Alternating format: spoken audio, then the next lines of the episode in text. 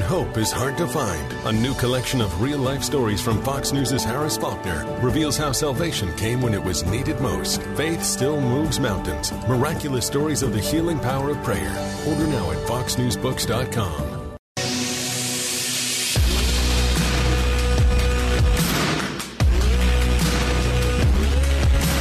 What you need to know when you need it.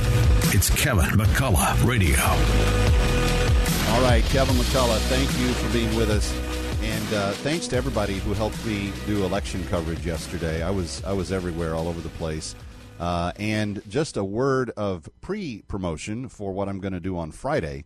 Um, on Friday, I'm going to host. I'm going to sub-host for uh, Joe Piscopo, the morning man, on my uh, station in New York, AM 970. The Answer. I'll be uh, subbing for him for four hours. Uh, we've got some special guests planned, and we're going to take a lot of calls. Uh, we will know a lot more about the elections by Friday morning, so that should be a lot of fun. Then uh, I will be at my normal spot at 3 o'clock uh, for uh, Kevin McCullough Radio. Then at 5 o'clock, I'm going to be hosting the Wilkow television show again for Andrew Wilkow on the Salem News Channel, snc.tv. If you want to watch it, snc.tv. You don't even have to have a, a, a box or anything. Just get snc.tv and watch it on your screen, or you can download the app. They've got a great uh, app that works on uh, Apple and Android devices. So the Salem News Channel. I'll be there for Andrew Wilkow, and then at seven o'clock, the local edition of Radio Night Live with uh, Christine Nicholas uh, and talking about fun and food in New York. And then this weekend, we got a big, big Radio Night Live plan for the Salem News Channel. I hope you will join us for that as well. All right, I want to go back to where I started the show. Yesterday was big, and there's just no way around it. And there are some people that are disappointed today.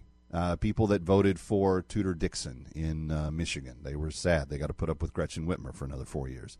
Uh, people that voted for Dr. Oz in Pennsylvania, Doug Mastriano in Pennsylvania. These were all really good people and they ran good races.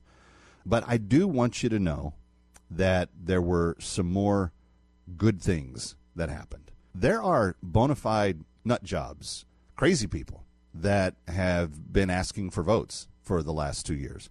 Beto O'Rourke, whose real name is not Beto O'Rourke, and Stacey Abrams, who for four years insisted that she had won the Georgia governor's race. She got she got banished from the state last night. It, she lost so badly last night, and th- this was going to be her great coronation. This was going to be her vindication, right? They were going to come back and show you who was boss, and boss lady Abrams was going to be running the train and all the rest. That didn't happen. It just did not happen.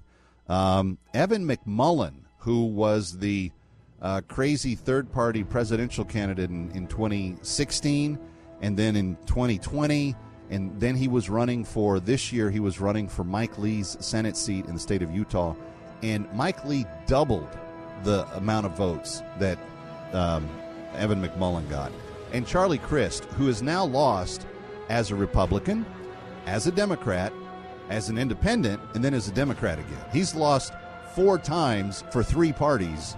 Uh, I think you have successfully retired Beto O'Rourke, Stacey Abrams, Evan McMullin, and Charlie Crist. And I just want to say thank you, America. You helped us big time. These are four people that if the nation never heard from them again, it wouldn't be too soon. And I think that it's a wonderful thing that you did. And you can't convince me that it wasn't a good night. You can't tell me that it wasn't. If you retired Beto O'Rourke, Stacey Abrams, Evan McMullin, and Charlie Crist in the same election, you did an amazing thing, America. And you should feel proud of yourself because those four nut job cakes will never come back to see us again. I'm Kevin McCullough. We'll see you soon.